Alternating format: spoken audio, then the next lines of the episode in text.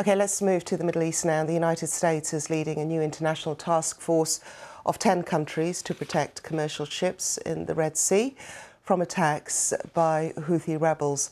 The Iranian-backed group says they are in response to Israel's attacks on Gaza. The group targeted two more vessels on Monday. The U S Defense Secretary Lloyd Austin called it reckless and dangerous behaviour. The attacks are beginning to disrupt global maritime trade. This is the route taken by around twelve percent of world shipping, which then passes through the Suez Canal. However, several major freight companies have stopped passing through um, this uh, water and are now taking the much longer route all the way around uh, Africa instead, adding costs and delays. Here's our diplomatic correspondent, James Landale. The threats to shipping in the Red Sea is very real. This was an attack by Iranian-backed Houthi fighters last month, storming a cargo ship registered in Britain. The militia from Yemen claiming that any vessels owned by allies of Israel were legitimate targets. There've also been drone and missile attacks, so many that shipping companies are pulling out of the Red Sea, sending their vessels around southern Africa instead.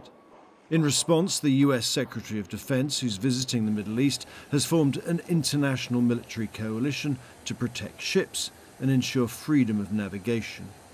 These attacks are reckless, dangerous, and they violate international law. And so we're taking action to uh, build an international coalition to address this threat. And I would remind you that this is not just a U S issue. Uh, this is, this is an international problem, and it deserves an international uh, response. The coalition, called Operation Prosperity Guardian, is made up of ten countries, including the U S, the U K, Canada, France, Italy and Bahrain, some of whom already have warships in the region. What's not clear yet is how far they're prepared to go to defend commercial shipping. The seaway between the Suez Canal in the north and the Bab el-Mandeb Strait in the south carries about twelve percent of world trade, including many of the consumer goods we order blithely online. Here at London's insurance markets, premiums for shipping are already going up. The price of fuel could rise and some consumer goods could take a little longer to arrive. But much will depend on how many shipping firms join this Red Sea boycott and for how long. So the impact of this war is now being felt outside its borders, diverting ships, damaging trade, the risks of escalation still very present. James Landale, B B C News.